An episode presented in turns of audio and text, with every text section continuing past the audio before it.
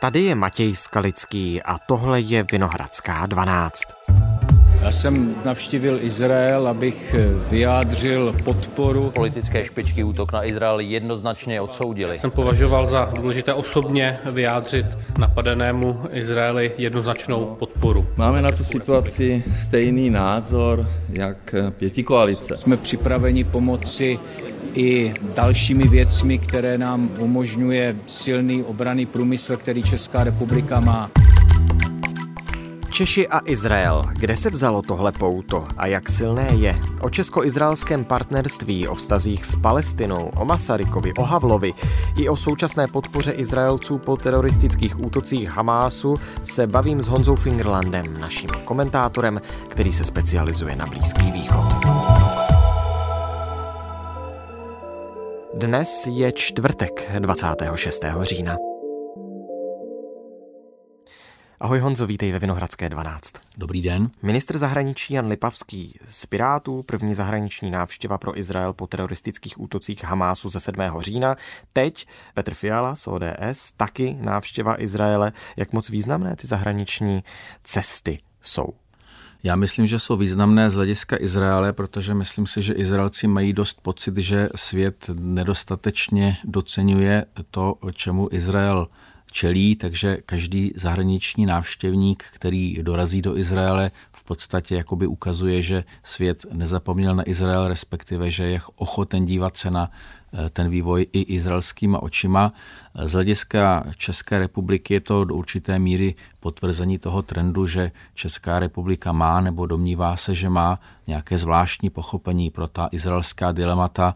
Dlouhodobě se o tom mluví, dlouhodobě hmm. se to nějakým způsobem projevuje třeba právě takovými to návštěvami, ale není to samozřejmě jenom Izrael. Čeští představitelé byli mezi prvními, kdo navštívili třeba napadenou Ukrajinu a podobně.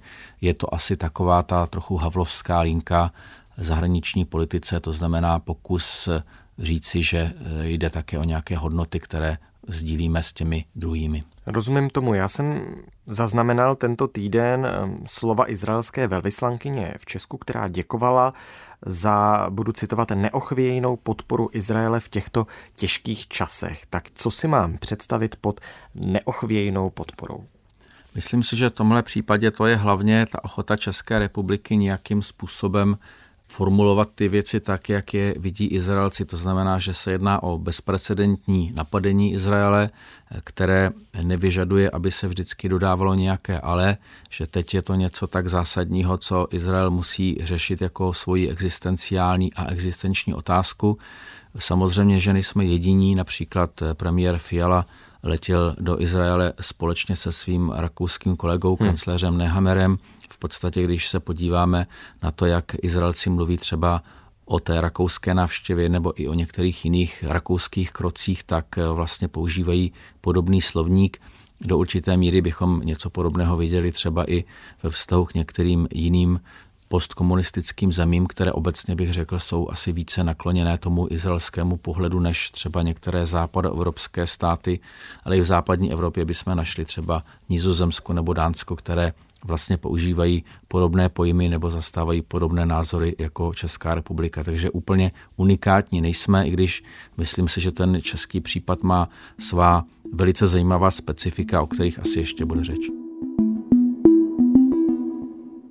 No pojďme na ně, protože ten vztah Česká a Izraele je trošku specifický. Jsou to země, které jsou od sebe vzdálené tisíce kilometrů, ale panuje mezi nimi velmi zajímavý vztah. Kde se vzal? Myslím si, že to, co se říká, je v podstatě pravda, že to hodně souvisí s osobou Tomáše Gariga Masaryka. Hmm. Většinou se to spojuje s jeho obranou Leopolda Hilsnera, to byl ten známý případ z konce 19. století, kdy byl židovský mladík obviněn z rituální vraždy. Byla kolem toho velká antisemická kampaň. V podstatě by nikdo neřekl asi v té době před těmi více než 120 lety, že česká společnost bude nějak zvlášť, řekněme, pro židovsky nakloněná. Naopak bych řekl, že to bylo spíše na evropské poměry mimořádně, řekněme, antisemicky naladěné, to veřejné mínění. Já si myslím ale, že Hilsneriáda je samozřejmě určitý dílek v celé té skládačce, ale myslím si, že podstatnější je něco jiného, o čem se za stolik nemluví, a to je obecně Masarykův postoj k sionismu, který se v té době teprve rodil. Víceméně Theodor Herzl byl Masarykův současník, mm-hmm. do mhm. určité míry dokonce i krajan, protože se narodil ve stejném státě v rakouském mocnářství. Jeden z nejznámějších sionistů. Byl to v podstatě, řekněme, slovníkově za to byl Theodor Herzl, zakladatel sionismu. Je to asi složitější, ale to dneska necháme stranou. A když se podíváme na to, co Masaryk napsal, případně říkal o sionismu, tak uvidíme, že on vlastně vnímal sionismus jako e, takovou, řekněme, sesterskou ideologii českému národnímu obrození. Masaryk sám je vlastně takový poslední výhonek českého národního obrození sionismus v té herclovské podobě je v podstatě obdoba, to znamená pokus o nějakou národní obnovu určitého kolektivu, který se domnívá, že sdílí společný osud a podstatě všechna tato národní obrození střední a východní Evropy eh, aspirovala eh, k tomu, aby měla svůj vlastní stát, což vlastně sionismus dosáhl a myslím si, že tady ta kombinace toho masarykovského humanismu který se třeba projevil v tom Hilsnerově procesu, ale i obecně sympatí k tomu židovskému národnímu hnutí, že to hodně ovlivnilo hodně Masarykových žáků. Všichni tito lidé potom hráli určitou úlohu třeba při budování Československé republiky a to vlastně do určité míry trvá do dnes, ale určitě to není jediný proud, který se v tom českém myšlení nebo v české politice vůči Židům nebo o tom vůči Izraeli uplatňoval. Ale myslím si, že to je hodně silné a na rozdíl od spousty těch jiných proudů to vlastně přežilo těch více než 120 let. Mm-hmm taková ta touha po samostatnosti, která byla u Čechoslováků v rámci Rakouska-Uherska, potom u židovského obyvatelstva v době britského mandátu Palestina, to si myslíš, že je možná to, co potom vykrystalizovalo i v podporu Československa v roce 1948, kdy vznikal stát Izrael? 1947 קיבלה עצרת האומות המיוחדות החלטה המחייבת Československo podporovalo vznik Izraele. Eh, dokonce Československo bylo jednou z těch jedenácti zemí, které se podílely na vypracování toho plánu OSN z roku 1947, který navrhoval rozdělení britské Palestiny na dvě části, arabskou a židovskou. Takže to samozřejmě je možné do určité míry spojit třeba i s nějakou tou masarykovskou linkou. Konec konců ministrem zahraničí tehdy byl Jan Masaryk, který hmm. měl určitý vliv na Karla Lisického, který byl československým zástupcem při těch jednáních.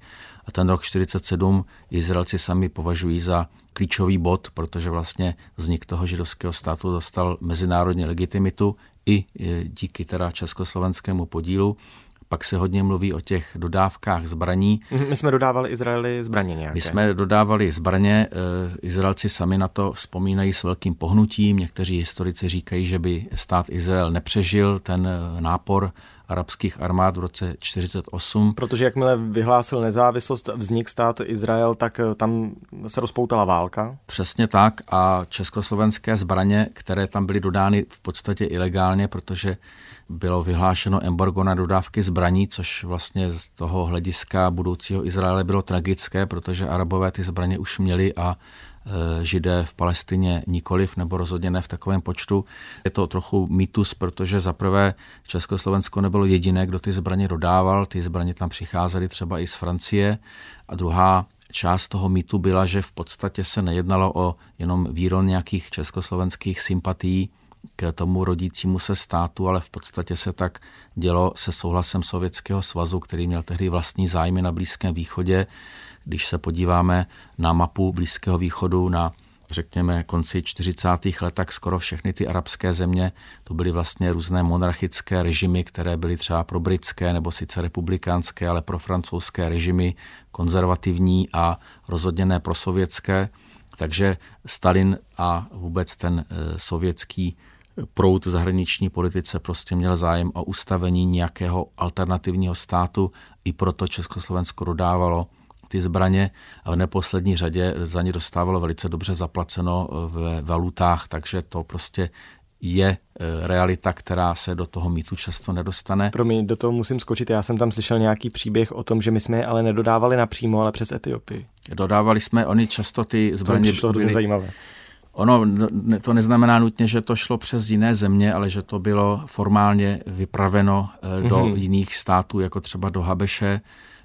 Řada potom z těch zbraní, které byly původně určeny pro Izraeli, když se ta československá politika obrátila v roce 49-50, tak šly jinam a nakonec eh, končili zase třeba u arabských odběratelů, jakožto tak eh, v případě kombinace eh, politiky a obchodu bývá. Ale Izraelci nadále to chápou tak, že československé dodávky znamenaly z hlediska Izraele zásadní moment pro ubránění se té arabské invazi a v podstatě do dneška každý vzdělanější Izraelec, pokud se setká s někým z České republiky, tak to nezapomene zmínit. Ty jsi zmiňoval, že pak se politika obrátila. On ten rok 48 není důležitý jenom pro Izrael, ale zapsal se i do našich dějin poměrně tučným písmem. Co se dělo za komunismu v Československu? No těch eh, po otočení bylo vlastně několik. Eh, ještě po únoru 48 jsme stále byli tady eh, přátelskou zemí. Konec konců Izrael byl rychle uznán nejenom spojenými státy, ale i sovětským svazem. Brzo se ale ukázalo, že se nenaplní ty naděje, že ze, z Izraele se stane nějaký lidově demokratický stát. V těch prvních izraelských volbách komunistická strana Izraele velice pohořela. Zároveň v Sovětském svazu nastoupily ty antisemické procesy a víceméně v průběhu 50. let už byla vůči Izraeli velice nepřátelská politika. Konec konců ta válka z roku 56, to znamená egyptsko-izraelská válka, na které se podílela ještě Francie a Británie, ta byla vyvolána dodávkami československých zbraní z roku 55, takže Izraelci se tedy obávali, že až egyptská armáda absorbuje poměrně značné množství těžké techniky, že to bude pro Izrael zase existenční riziko. Obecně se dá říci, že ta politika byla nepřátelská, byli tady vězněni někteří izraelští diplomaté dokonce mm-hmm. a v podstatě to vyvrcholilo rokem 67, kdy se ukázalo, že Izrael zvítězil v té další válce arabsko-izraelské a e, státy, které byly poslušné toho sovětského hlasu, a to bylo Československo v roce 67 nepochybně, tak ty dokonce s Izraelem přerušili vztahy té době se ale už ukázalo něco, co podle mého názoru od té doby trvá, že jedna věc je státní nebo vládní politika a druhou věcí je zase veřejné mínění. V podstatě v tom roce 67 se dost jasně ukázalo, že československé veřejné mínění bylo jednoznačně na izraelské straně, mm-hmm. když to vláda tehdy už jakoby na cestě k reformismu přerušila s Izraelem vztahy, Dá se to dokumentovat na řadě věcí, na výrocích lidí, jako byl Jan Verich, nebo když se podíváme do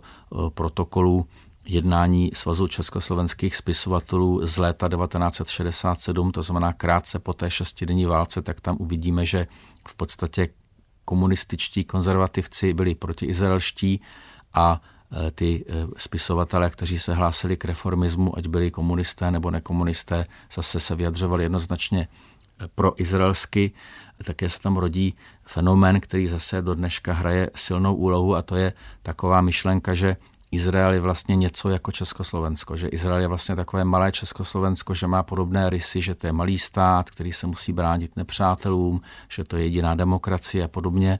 To si myslím, že je dost podstatný základní kámen té české eh, pro izraelské emoce, která, eh, myslím, stále trvá. Když k tomuhle všemu potom přišel po sametové revoluci Václav Havel, jak se s tím vypořádal a jak obnovoval ty možná trochu narušené vztahy s Izraelem právě z dob komunismu v Československu?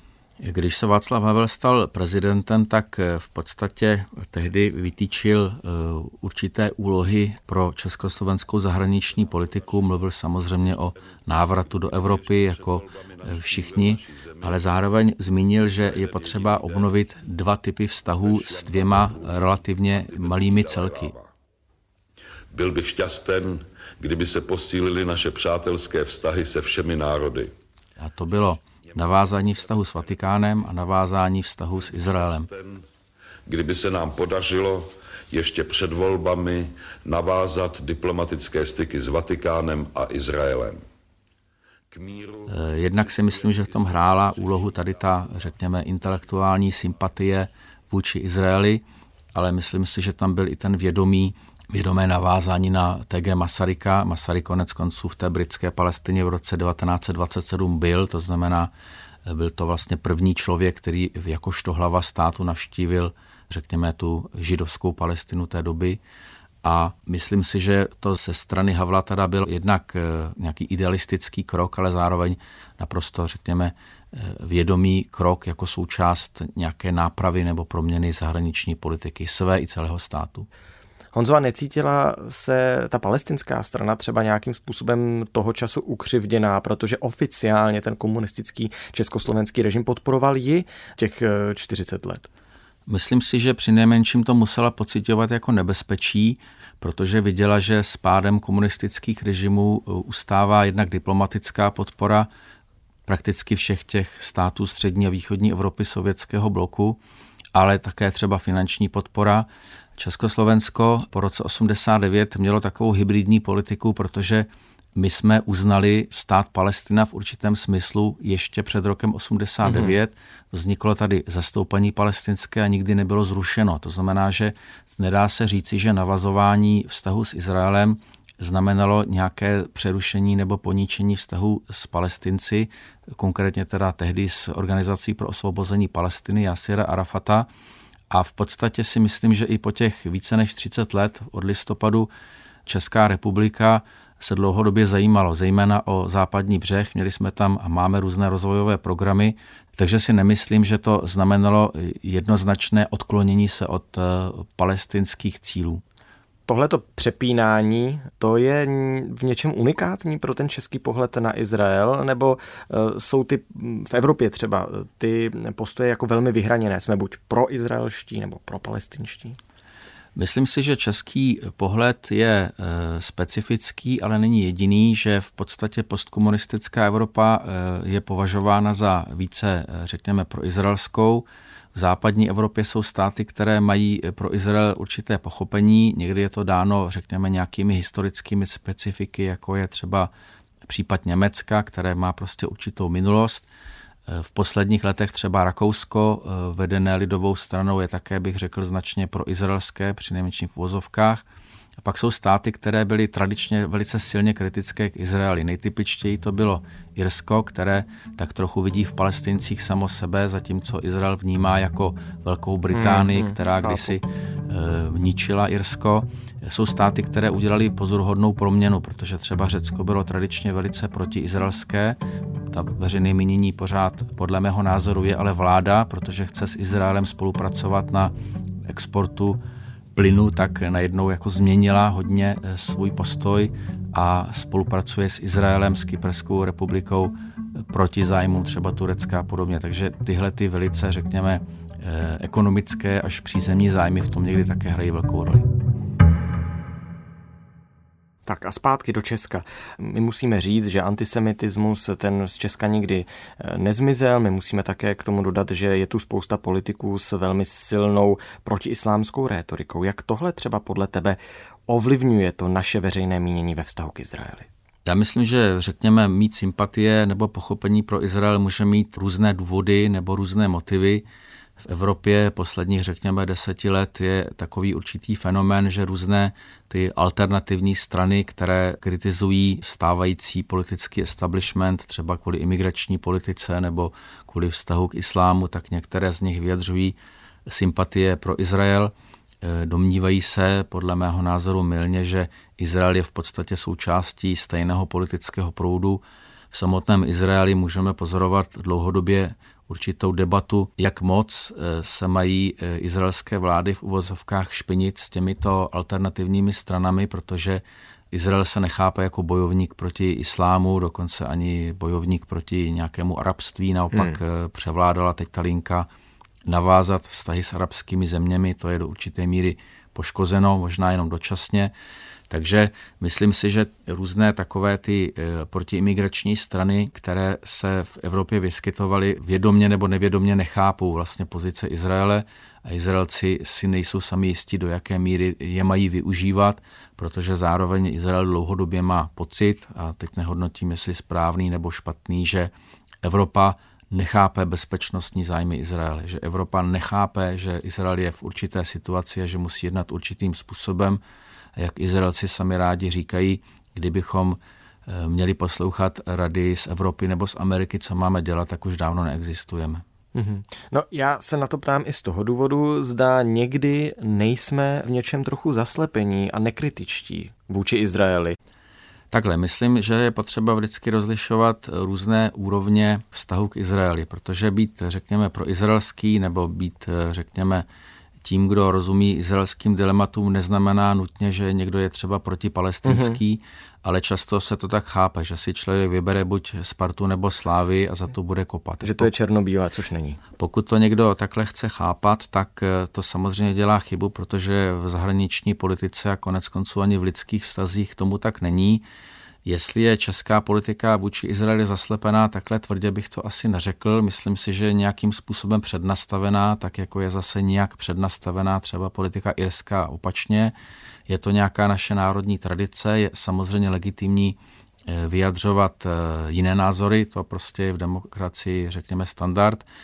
Eh, myslím si, že je možné to formulovat tak, jak to formuloval před lety Karel Schwarzenberg, který Přijel do Izraele ve funkci ministra zahraničí a kritizoval tam výstavbu osad, dokonce jako poměrně tvrdými slovy, mm-hmm. ale dodal, že on jako přítel Izraele si může dovolit takovouhle kritiku. Tak to si myslím, že je vlastně ideální případ, kdy někdo chápe izraelskou situaci, ale zároveň právě protože má pod sebou tento, řekněme, podstavec, který legitimizuje jeho slova, tak může říkat i věci, které třeba Izraelci, někteří Izraelci slyšet nechtějí. Tak a řekni mi, my jsme na začátku mluvili o specifickém vztahu mezi Českem a Izraelem. Ty by si nazval ten vztah partnerský, přátelský, diplomatický, velmi těsný, úzký, důvěrný? Já bych řekl, že je hodně emocionální, obou strany emocionální, ale trochu jinak. Já jsem měl před mnoha lety příležitost mluvit s řadou tvůrců české zahraniční politiky, protože jsem dělal takový výzkum a tam v podstatě si myslím, že nejsilnější byla právě tady ta linka, že Izrael je eh, Československo, kterému se podařilo se kdysi ubránit, že Izrael je tak trochu naše dítě, za které my máme zodpovědnost a že my musíme dělat určité věci ne kvůli Izraeli, ale kvůli sobě. Konkrétně, když jsem třeba mluvil s některými českými diplomaty nebo bývalými ministry zahraničí, tak v podstatě používali slova, která jako kdyby zaznívala v roce 1938, ale zpětně. Například slova nesmíme zradit. Hmm. Nebo malá demokracie obklopená nepřáteli, to všechno jsou vlastně signální slova, která nás vracejí do našeho národního traumatu, to znamená do Mnichova 1938. Takže když se Češi dívají na Izrael, dokonce i čeští diplomaté říkají, že náš postoj k Izraeli není motivován nějakými zisky, ale řekněme hodnotově, tak eh, čes, čes, český pozorovatel nevždycky, ale velice často vidí náš morální závazek vůči Izraeli, tak jako zase třeba někdo jiný, třeba v tom Irsku, hmm, hmm. bude říkat, že má morální závazky vůči palestincům, Gaze nebo někomu jinému. Honzo, moc krát děkuju, že jsme to mohli společně takhle letem světem historií probrat a že si představil to, v čem vězí česká láska k Izraeli. Děkuji za pozvání a nasledanou. Tohle už je všechno z Vinohradské 12, z pravodajského podcastu Českého rozhlasu. Dnes s Honzou Fingerlandem, naším komentátorem, který se specializuje na Blízký východ. Bavili jsme se o české lásce k Izraeli. Vinohradská 12 má nové epizody každý všední den, aby vám neunikly, tak nás můžete začít odebírat v podcastových aplikacích nebo se podívejte na náš web i rozhlas.cz. Naslyšenou zítra.